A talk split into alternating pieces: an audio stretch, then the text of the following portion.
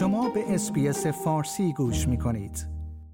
کریستینا کنیلی یکی از نمایندگان اصلی حزب کارگر می‌گوید اسکات موریسون نخست وزیر استرالیا به طور غیر صادقانه از سیاست های مربوط به پناهجویان به عنوان یک سلاح در رقابت های انتخاباتی استفاده می کند.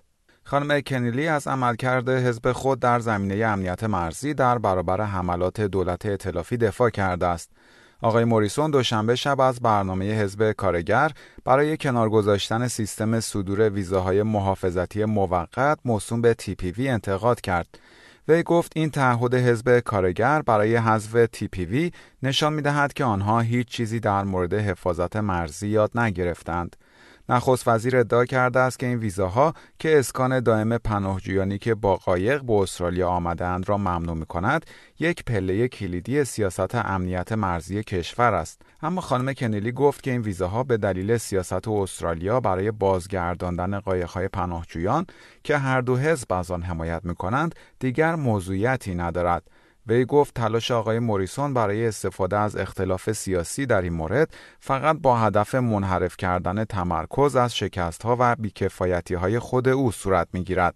خانم کنیلی در سیدنی به خبرنگاران گفت اگر تلاش کنید با قایق به استرالیا بیایید اینجا اسکان پیدا نخواهید کرد نه ویزای محافظتی موقت خواهید گرفت نه ویزای دیگری وی افزود آقای موریسون می‌گوید این بخشی از عملیات اقتدار مرزها یا Sovereign Borders Operation است. او دروغ می‌گوید.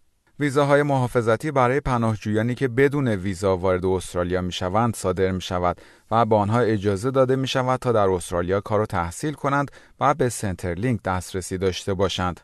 این ویزاها معمولا برای پناهجویانی صادر می شود که قبل از جولای 2013 با قایق به استرالیا آمدند و تقاضاهای آنها نهایی نشده است. این سیاست تاریخچه پیچیده دارد چرا که در سال 2008 توسط کوین راد نخست وزیر استرالیا که از حزب کارگر بود برچیده شد ولی سپس در سال 2013 وقتی که دولت ائتلافی اداره کشور را به دست گرفت دوباره به اجرا گذاشته شد کرن اندروز وزیر کشور استرالیا نیز می‌گوید ویزاهای موقتی همچنان بخشی کلیدی از سیاست حفاظت مرزی استرالیا هستند وی در گفتگو با ABC اظهار داشت اگر از ویزاهای محافظتی موقت حمایت نکنید نمی توانید بگویید که از عملیات اقتدار مرزها حمایت می کنید. خانم اندروز اشاره کرد این ویزاها یک عامل بازدارنده خیلی محکم هستند.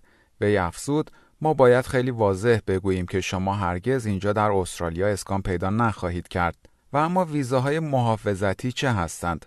ویزاهای TPV به افراد اجازه می دهند در ابتدا برای سه سال در استرالیا بمانند ولی از سوی فعالان مورد انتقاد قرار گرفتند چرا که باعث ایجاد وضعیت سردرگمی برای افرادی می شوند که از اذیت و آزار فرار کردند و نمی توانند در کنار خانواده های خود باشند پناهجویان همچنین می توانند به ویزای پناهگاه امن یا به اصطلاح Safe Haven Enterprise Visa دسترسی داشته باشند که به آنها اجازه می دهد تا پنج سال در استرالیا بمانند به شرط اینکه در مناطق regional استرالیا کار یا تحصیل کنند.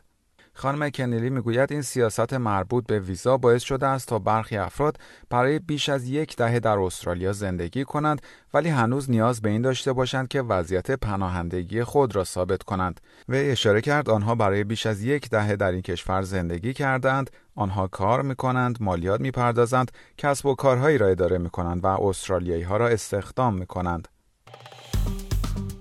like share comment اس‌بی‌اس فارسی را در فیسبوک دنبال کنید.